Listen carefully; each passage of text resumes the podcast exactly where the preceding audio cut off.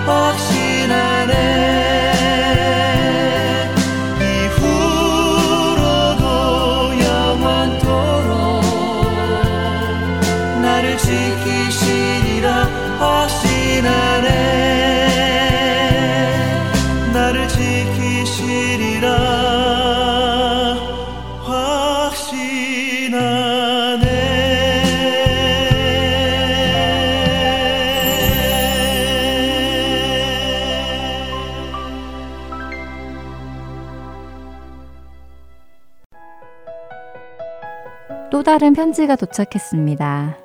수고하시는 우리 복음 선교회 봉사자들께 감사드리며 들어쓰시는 하나님께 찬양과 경배 드립니다. 신청곡 온 맘 다해 부탁드립니다. 찬송 가사와 같이 온 맘 다해 주님을 사랑하고 알기를 원합니다. 나의 모든 삶이 주님의 것이니 주만 섬기며 날마다 순종하며 주 따르려고 합니다. 그리하여 이 주어진 한 해가 더욱더 그리스도를 본받아 주님을 더 닮아가며 하나님 아버지의 기쁨이 되기를 간절히 소원합니다. 모든 애청자분들과 함께 듣고 싶습니다. 라고 아리조나 칸초에서 공연실 애청자님께서 편지 보내주셨습니다. 편지 보내주셔서 감사드리고요. 함께 온맘 다해 찬양 듣겠습니다.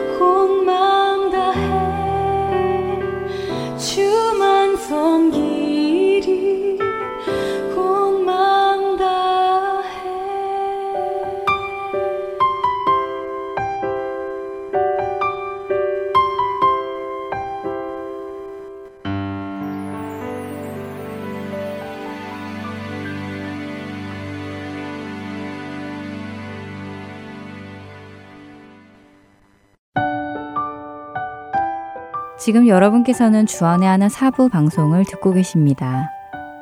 주안의 하나 사부에서는 지난 방송들 중에서 신앙에 도움이 될 만한 프로그램들을 모아서 다시 방송해 드리고 있습니다.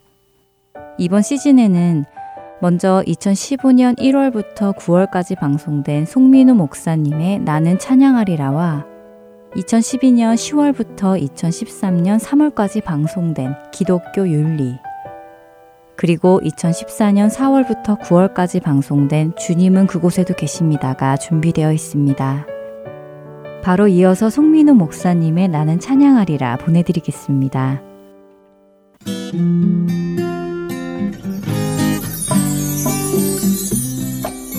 애청자 여러분 안녕하세요. 나는 찬양하리라 송민우 목사입니다. 한 주간도 평안하셨습니까? 평안은 상황이나 형편의 문제가 아니라 나의 마음과 생각의 문제입니다. 그래서 평안은 주님을 바라볼 때 주님 안에서 얻어지는 것입니다. 이 시간 우리의 마음과 생각을 주님께 고정하고 주님만 바라보며 함께 찬양하는 시간이 되었으면 좋겠습니다. 이번 주에 우리가 함께 배울 찬양은 홍정식 목사님의 경배와 찬양 앨범 에베네셀 1집에 있는 지각에 뛰어난 하나님의 평강이라는 곡입니다. 2000년도에 발표된 앨범이고 또 합창곡으로 편곡되어서 찬양대의 찬양으로도 많이 불린 찬양이어서 아시는 분들도 많이 계실 것 같습니다. 그럼 먼저 찬양을 듣고 함께 배워보도록 하겠습니다.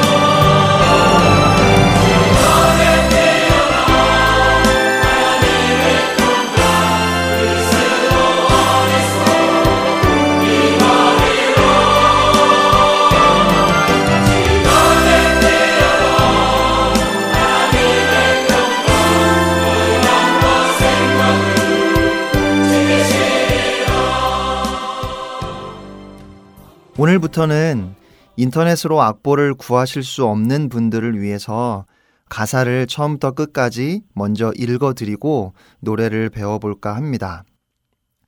아무것도 염려하지 말고 오직 기도와 간구로 아뢰라. 아무것도 염려하지 말고 하나님께 감사로 아뢰라. 지각에 뛰어난 하나님의 평강 그리스도 안에서 임하리라. 지각에 뛰어난 하나님의 평강, 너희 마음과 생각을 지키시리라. 어떠세요? 이 가사를 들어보시니까 생각나는 성경 구절이 있지 않으신가요? 네. 이 찬양의 가사는 빌립보서 4장 6절로 7절 말씀을 그대로 옮긴 것입니다. 아무것도 염려하지 말고 다만 모든 일에 기도와 간구로 너희 구할 것을 감사함으로 하나님께 아뢰라. 그리하면 모든 지각에 뛰어난 하나님의 평강이 그리스도 예수 안에서 너희 마음과 생각을 지키시리라. 어떻게 우리는 아무것도 염려하지 않을 수 있을까요? 여러분, 이것이 정말 가능할까요? 그런데 성경은 아무것도 염려하지 말라고 말씀합니다. 하나님께서 그렇게 명령하셨습니다. 염려하는 대신에 하나님께 기도하라는 것입니다. 기도는 하나님께 맡기는 것입니다. 우리가 하나님께 맡길 수 있게 되기 위해서는 하나님을 향한 믿음이 먼저 있어야 할 것입니다. 그러면 여러분, 하나님은 믿을 수 있는 분인가요? 네. 이 세상에 우리가 믿고 의지할 수 있는 오직 한 분, 바로 우리 하나님이십니다. 하나님은 여러분의 모든 문제를 해결하실 수 있는 분일까요? 네. 하나님은 불가능이 없으신 분, 전능하신 하나님이십니다. 그렇다면 염려할 필요가 없습니다. 선하신 하나님, 전능하신 하나님, 나를 사랑하시는 그 하나님, 그 하나님께 나의 삶을 맡겼기 때문에 아무것도 염려할 필요가 없습니다. 그리고 말씀을 보면 특별히 하나님께 감사로 아뢰라고 말씀하셨습니다. 여기서 감사가 참 중요합니다. 왜 감사함으로 기도할까요? 하나님께 맡겼고 하나님이 응답하실 것을 믿기에 감사할 수 있는 것입니다. 결국 감사는 하나님을 신뢰하는 것이고 그래서 감사는 믿음입니다. 우리가 감사함으로 기도하면 하나님은 우리가 하나님을 믿고 신뢰한 것으로 여기시기 때문에 기뻐하십니다. 그리고 그 기도에 응답하십니다. 시편 50편 23절 말씀입니다. 감사로 제사를 드리는 자가 나를 영화롭게 하나니 그의 행위를 옳게 하는 자에게 내가 하나님의 구원을 보이리라. 자, 그러면 첫 번째, 두 번째 소절 함께 찬양하겠습니다. 아무것도 염려하지 말고 오직 기도와 간구로 아뢰라. 아무것도 염려하지 말고 하나님께 감사로 아뢰라.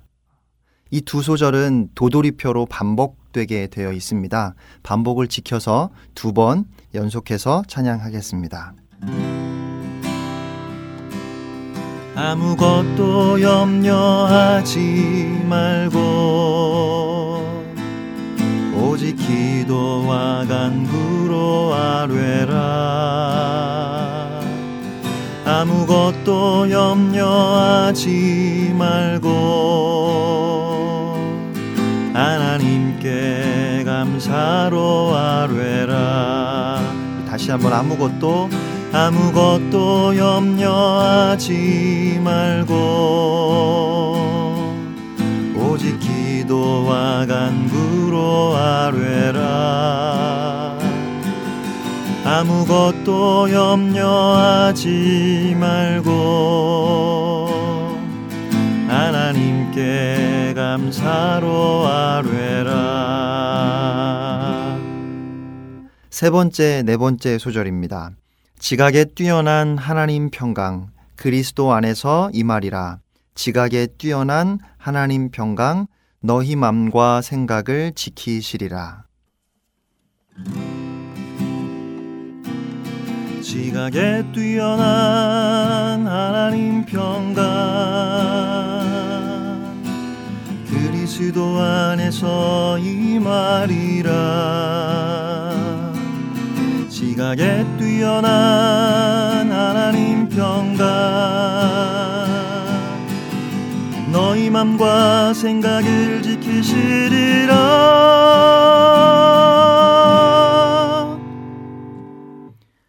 다섯 번째, 여섯 번째 소절을 후렴으로 볼 수 있는데요. 세 번째, 네 번째 소절과 가사는 같고 멜로디만 다릅니다. 바로 함께 불러보겠습니다. 지각에 뛰어난 하나님의 평강, 그리스도 안에서 이 말이라. 지각에 뛰어난 하나님의 평강, 너희 맘과 생각을 지키시리라. 지각에 뛰어난 하나님의 평강 그리스도 안에서 이 말이라 지각에 뛰어난 하나님의 평강 너희 맘과 생각을 지키시리라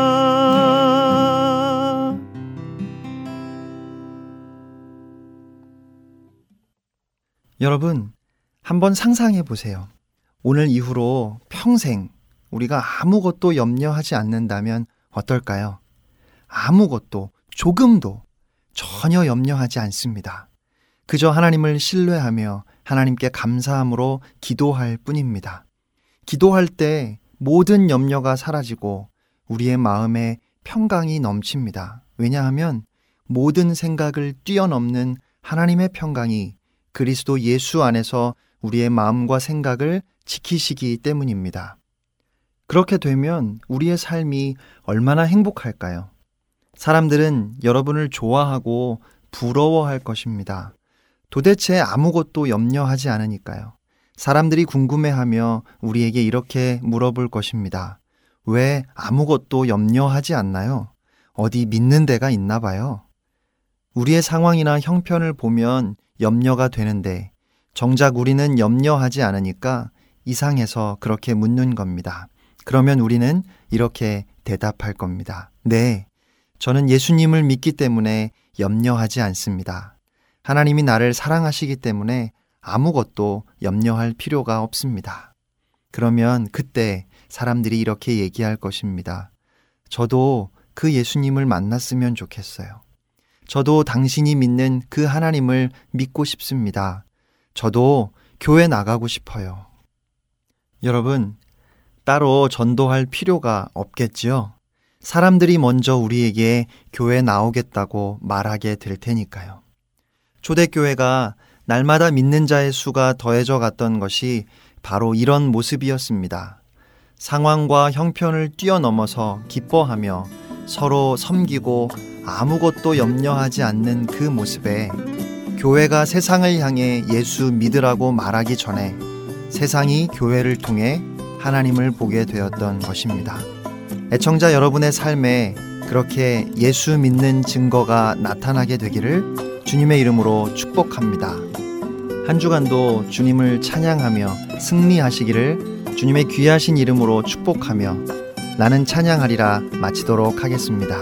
지금까지 송민우 목사였습니다. 안녕히 계세요.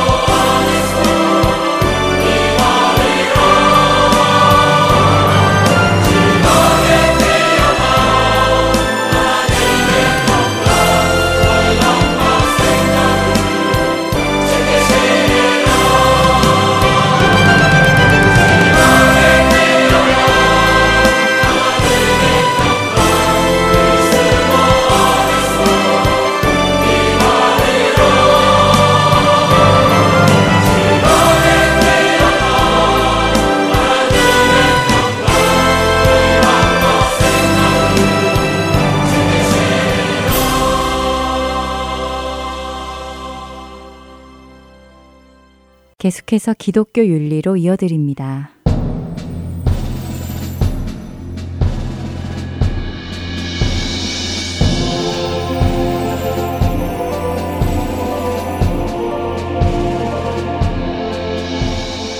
여러분 안녕하십니까? 기독교 윤리 진행의 강승규입니다.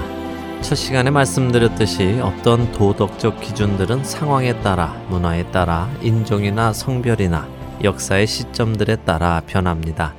이런 윤리적인 접근을 우리는 상대주의적 윤리관이라 말하는데요. 이 상대주의적 윤리관은 크게 두 가지로 나눌 수가 있습니다. 하나는 도덕률 폐기론이고 또 하나는 일반주의입니다. 이 윤리관은 대부분 절대 불변의 신적인 기준보다 인간의 판단을 우선으로 합니다. 인간의 판단을 우선으로 하기에 이 접근법은 상당히 주관적입니다. 그래서 이런 접근법을 주장하거나 수용하는 사람들은 보통 무신론자이거나 인본주의적인 세계관을 가지고 있습니다. 곧 모든 것의 기초는 사람이고 사람이 중심이기에 사람을 위해 모든 것이 존재한다는 관점이지요. 도덕률 폐기론자들은 아무런 도덕법도 존재하지 않는다고 또 존재할 필요도 없다고 주장합니다. 그들은 옳고 그름을 구분하지 않습니다. 어떤 도덕법도 허용하거나 인정하지 않습니다. 그들에게는 거짓말이 옳지도 또 그르지도 않습니다. 왜냐하면 이들은 절대 불변의 윤리적 기준이 존재한다는 사실 자체를 부인하기 때문입니다. 재미있는 것은 이들은 자신들의 주장이 절대적인 것이 절대 존재하지 않는다는 또 다른 절대적인 기준을 세우는 것이라는 것을 모른다는 것입니다. 어떻게 보면 그들의 주장은 오히려 절대적인 하나님 없이 절대적인 기준이 존재하지 않는다는 진리를 역설적으로 보여주고 있는지도 모르겠습니다.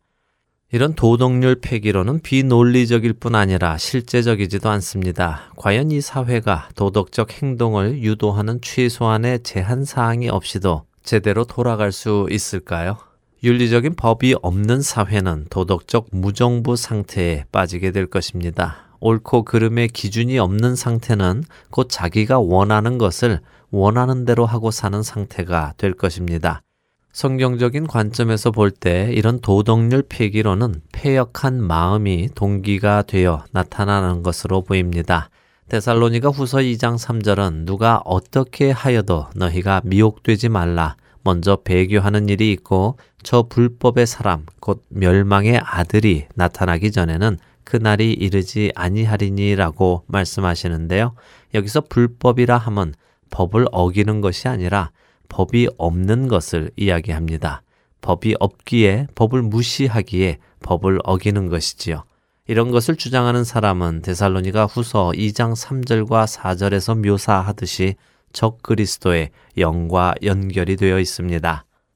도덕률 폐기로는 결코 그리스도인에게는 윤리적인 대안이 될 수 없습니다. 상대주의적 윤리관의 또 한 가지 일반주의는 오늘날 가장 보편적으로 나타나는 윤리적 접근법 중 하나입니다.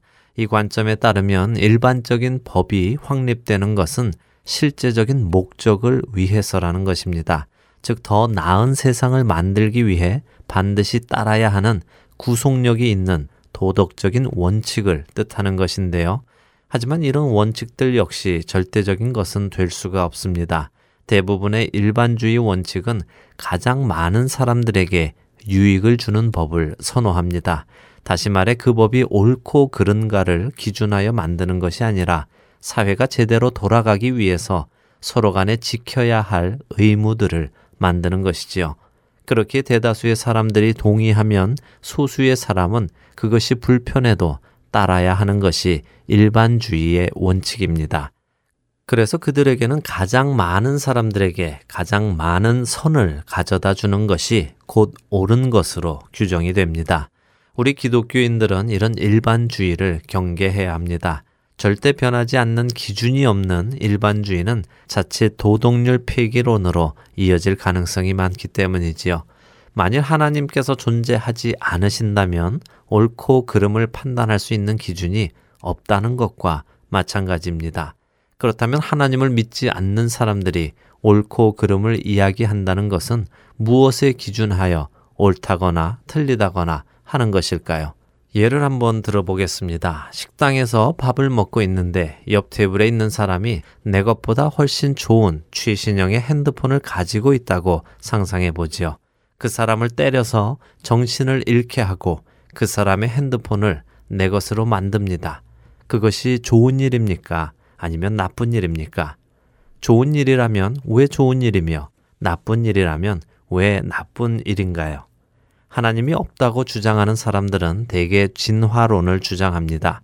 그리고 진화론의 밑바탕에는 약육강식의 법칙이 자리 잡고 있습니다. 강한 자가 약한 자의 것을 빼앗는 것이 나쁜가요?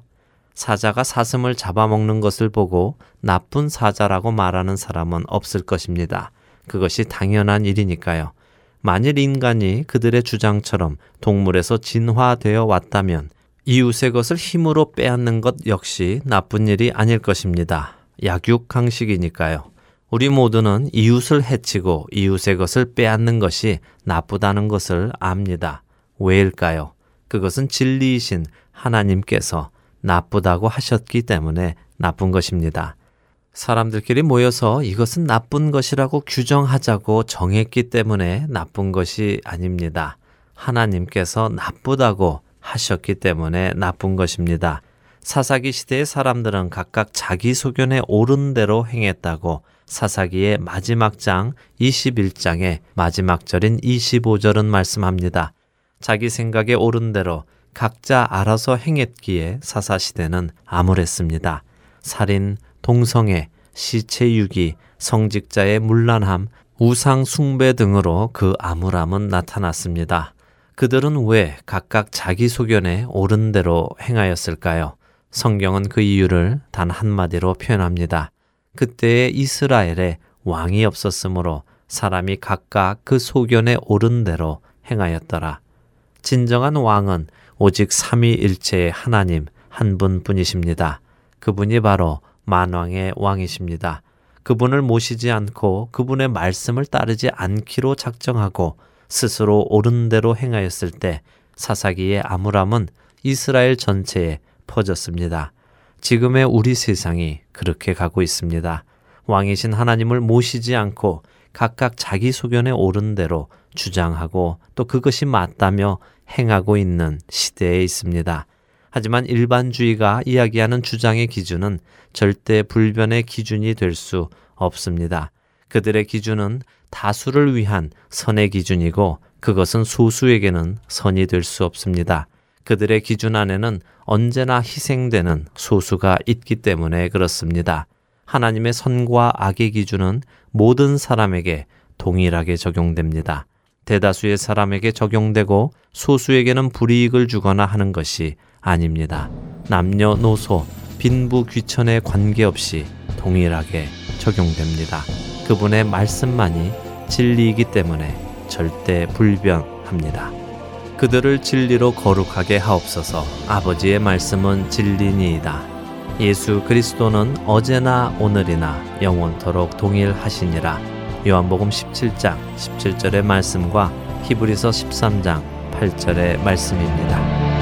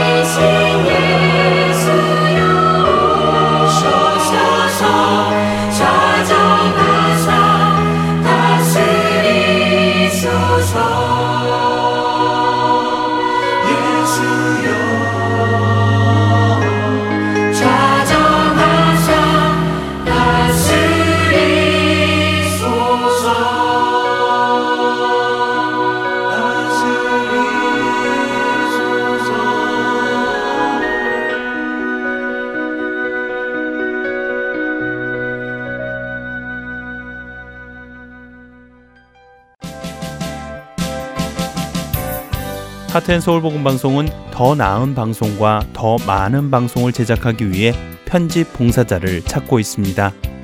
매주 3시간의 시간을 헌신하실 수 있는 분들은 사역에 동참하실 수 있습니다.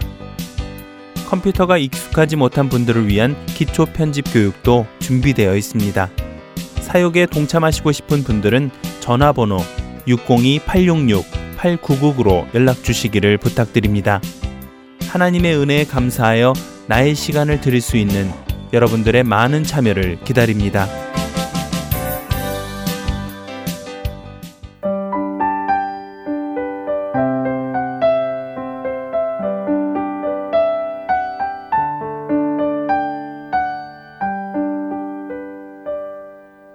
주님은 그곳에도 계십니다. 함께 하시겠습니다.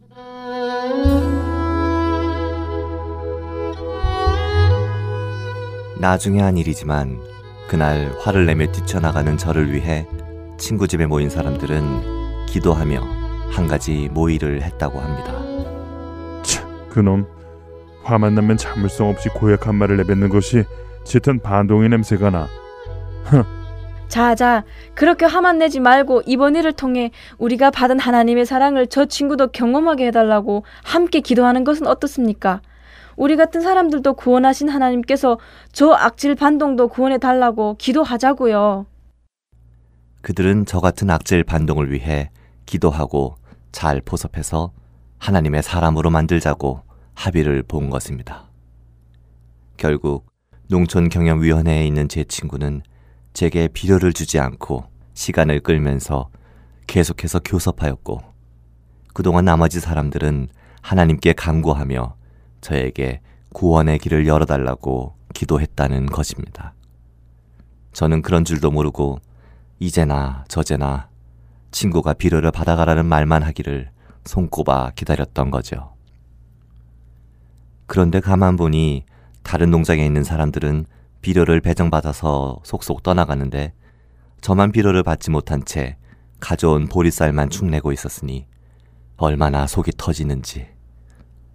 참을성이 없는 저는 결국 그 친구를 찾아갔고 또 한바탕 화를 내고야 말았습니다. 야, 너 이거 너무하는 거 아니야? 내가 너한테 뭐 욕 좀 하고 소리 좀 질렀다고 서니 나한테 이렇게까지 할 건 아니잖아. 네가 진짜 남자라면 기분이 상했다고 내게 직접 말하면 될 것을 채 그깟 비료 가지고 나를 이렇게 농락해? 그 친구는 이상하게도 저의 그런 아기찬 말투에도 전혀 기분 나빠하지 않았습니다. 오히려 제게 웃으며 미안하다고 하더군요. 그러면서 친구는 3일만 하나님에 대해 공부한다면 요구한 비료를 전량 공급해 주겠다고 약속하는 것이었습니다. 머리 끝까지 화가 치밀어 올라 입에서 무슨 소리라도 나올 듯 하면서도 잘못하면 비료를 꼴찌로 받겠구나 싶어 결국 마지못해 공부해보겠다고 대답하고 말았습니다. 그런데 그냥 공부하면 될 터인데 무슨 놈의 요구 조건이 그렇게도 복잡하고 까다로운지. 학습을 진행하는 동안에는 절대로 밖에 출입하지 못한다. 학습을 지도하는 선생님의 말씀에 무조건 복종해야 한다. 내가 가져온 보리쌀로 학습을 진행하는 선생님에게 하루 세 끼 식사를 제공한다. 그러는 둥 말도 안 되는 조건을 붙이는 것이었습니다. 더 기가 막힌 것은 만일 이 요구들을 지키지 않을 경우 우리 농장에 배정된 비료를 맨 나중에 줄 것은 물론이고 배정받은 양도 다 주지 않겠다고 엄포를 놓는 것이었습니다. 하, 마음 같아선 비료고 나발이고 잘 먹고 잘 살아라. 고함이라도 한번 지르고 돌아서고 싶었지만 돌아가서 간부들에게 추궁당할 생각이 났습니다. 그래도 한때 도시에서 간부로서 잘 나가던 사람이었으니 농장에 배정된 비료쯤이야 밥가리 전에 받아오겠거니 하고 잔뜩 기대하고 있을 테니 말입니다. 그러니 빈손으로 돌아간다면 망신도 망신이지만 이후에 그들과 함께 지낼 일도 큰 일이었습니다. 할 수 없이 죽기 아니면 까무러치는 심정으로 그 친구의 요구에 순순히 응할 수밖에 없었죠.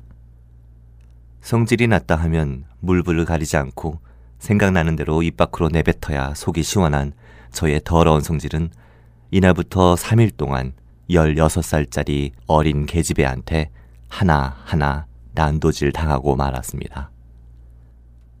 저를 가르친 선생이 풋내나는 계집아이였으니 저는 어린 것이 날 가르쳐? 어디 얼마나 잘하나 보자 하는 뒤틀린 심정으로 강의에 임했습니다. 하지만 그것은 어디까지나 저의 착각이었고 교만이었습니다. 굶주림을 참지 못하고 타국으로 도망갔다가 복음을 접한 그 계집아이는 어찌나 지독하고 집요하게 저를 다루는지 진땀이 뻘뻘 날 지경이었습니다. 어린 선생은 제게 먼저 새벽 3시에 일어나 무릎을 꿇고 지난밤을 지키신 하나님께 감사하고 오늘도 지켜주시며 복음 전파하는 일에 힘쓸 수 있도록 기도하라고 했습니다. 물론 저는 그 계집아이에게 너 미쳤구나. 왜 내가 꼭 새벽 3시에 일어나 기도를 해야 하는데? 라고 대들었지요. 더구나 내 몸은 내가 지키지 하나님이 지키는 것이 아니라며 설사 내가 복음을 전한다 해도 그러다 보위부에 잡혀가기라도 하면 내가 책임질 거냐고 추궁했습니다. 그랬더니 소녀는 눈물을 뚝뚝 흘리며 주여, 이 죄인을 용서하소서 하며 기도하는 것이 아니겠습니까? 16이라지만 먹지 못해서 겨우 10살 정도로밖에 보이지 않는 소녀가 눈물을 흘리며 기도하고 있는 모습을 보고 있자니 저는 어쩔 줄 몰라 하, 제발 그만 울라오 라면서 항복할 수밖에 없었습니다. 그러면 소녀 선생은 금세 눈물을 그치고 다음 요구를 하는 것이었습니다. 두 번째 요구는 하나님의 말씀을 가르치는 선생은 그냥 선생이 아니니 온전한 마음으로 깍듯하게 예를 갖추어 대하라고 했습니다. 또한 예수님을 믿고 하나님의 말씀을 공부하는 학생은 입술이 온전해야 한다면서 부정적이고 함부로 말하는 욕설을 버리라고 했습니다. 언어는 밖으로 토설하는 순간 하나님 보좌에 상달되며 말은 마음의 생각을 나타내는 것이므로 하나님의 사람의 합당한 말을 몸에 배이도록 해야 한다는 것이었습니다. 그 가르침이 얼마나 엄격하고 집요한지 사도신경, 십계명, 주기도문을 외울 때는 목구멍이 바싹 타들어서 목에 잿가루가 날리는 것 같았고 또 그렇게 교육을 받다 보니 나중에는 소녀 선생이 안 됩니다 하는 소리에도 소스라쳐 저절로 부동자세가 되게 되더군요. 이렇게 새벽 3시면 일어나 온몸이 땀으로 흠뻑 젖도록 말씀과 기도와 암송으로 3일을 보낸 뒤 드디어 자유의 몸이 된 날, 저는 세장에서 풀려난 새처럼 날아가는 기분으로 도농상국에 비료를 받으러 달려갔습니다.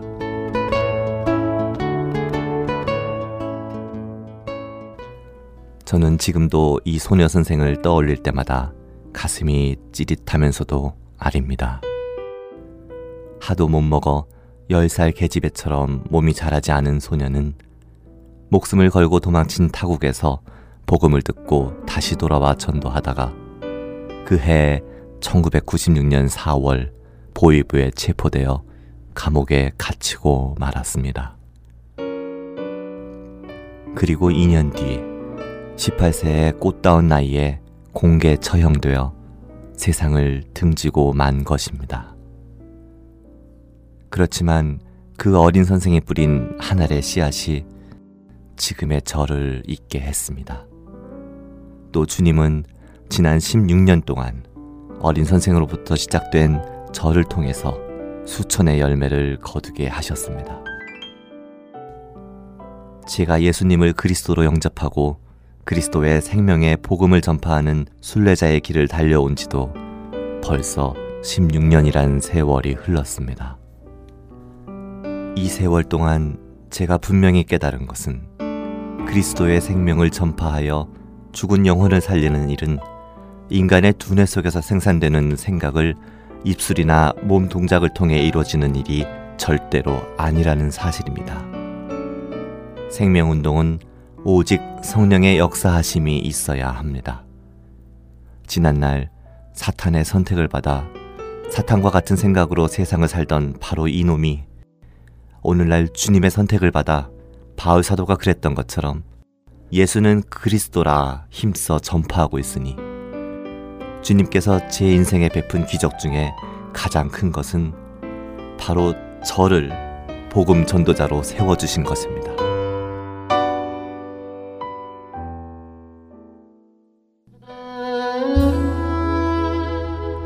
그것은 기적이라는 말 외에는 설명할 도리가 없습니다.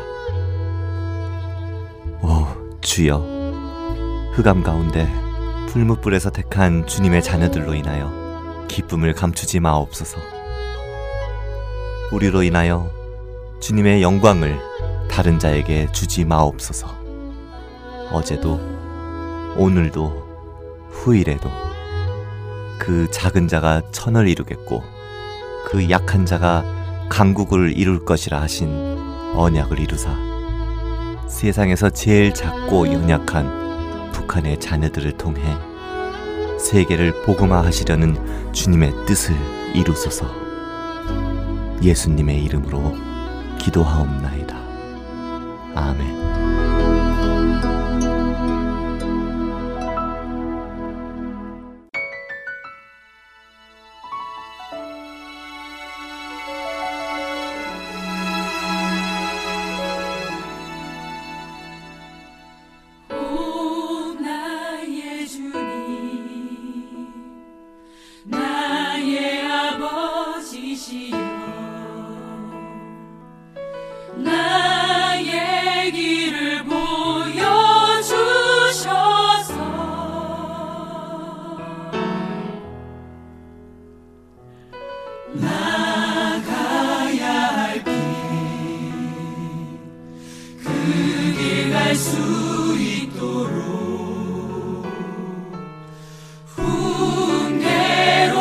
다스려 주소